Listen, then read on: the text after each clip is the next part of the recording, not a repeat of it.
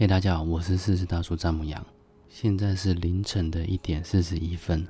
大叔，我有些话想要跟大家分享。我们人呢，其实都会很怕别人的言语，常常不自觉活在别人的眼中。但其实我想要说的是。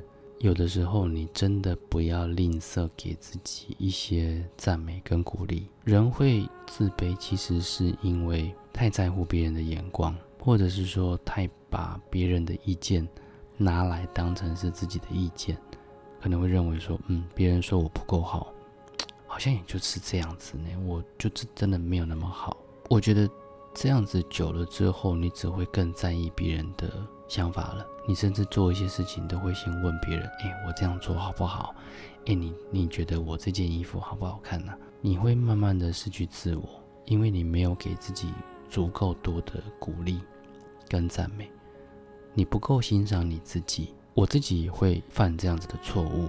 有时候我觉得我在做这件事情，或者是说有时候我觉得我在工作上面好像并没有像别人发展的这么好。或者是说，像我这个年纪的别人，其实早就有所成就了，然后我还在这边，好像好像游手好闲，或者是好像没在做什么事情一样，是一个平凡到不能再平凡的一个人。我自己也会不自觉拿我自己去跟别人比，然后我会觉得，对，别人已经到那种程度了，我好像还在原地打转。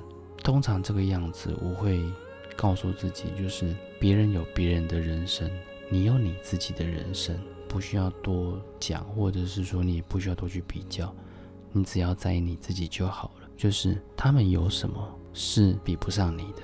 我如果要能够对自己更有一些自信，我要怎么做？其实我觉得最好的方法是找出一些是你自己可以优于其他人的这些点。譬如说，我举个例子，呃，大叔我身高不高，可是我以前非常喜欢打篮球。那你打久了之后，你就会有一种。我不知道，可能发展出来的一种好像运动员的第六感吧，就是你常常可以能够预测到每一个人他们的下一个动作是什么，他要切入，他要投篮啊，或者是他要传球什么的。那那个时候，我不知道为什么我对于盖火锅这件事情我非常非常的拿手。虽然我不高，但是好歹我跳的还不算矮啦，所以那时候班上的人就戏称我是最矮的火锅王。对，因为我很难抓时间，所以如果我开始有一些自卑的想法出现的时候，其实我常常会把我自己以前过去那些我真的觉得在这些点上面真的是没有人可以比得上我的这些部分，我会把它拿出来，重新的回顾一下，重新的想一下，我还是有我自己的优点的，只是我们太在乎的是我们自己的缺点。所以导致我们自己自卑。那我想要分享的就是说，不要太看别人的好，而忽略了自己的好。其实你自己也很棒，其实你也很需要给自己更多的正面力量，鼓励自己，鼓舞自己，甚至是要不吝啬的赞美自己。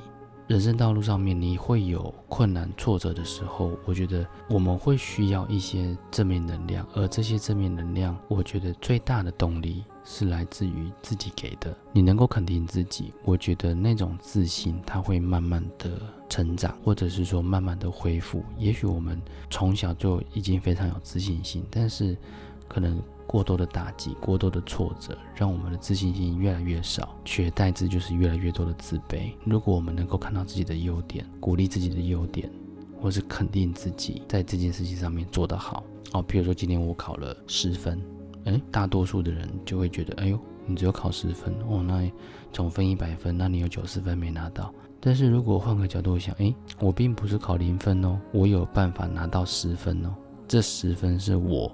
确确实实拿下来的分数，OK，那表示我顶多就是有很多的成成长空间这样而已嘛。可是我拿到十分，诶，我还蛮不错的，给自己鼓励一下。真的不要吝啬给自己鼓励，真的不要吝啬赞美自己。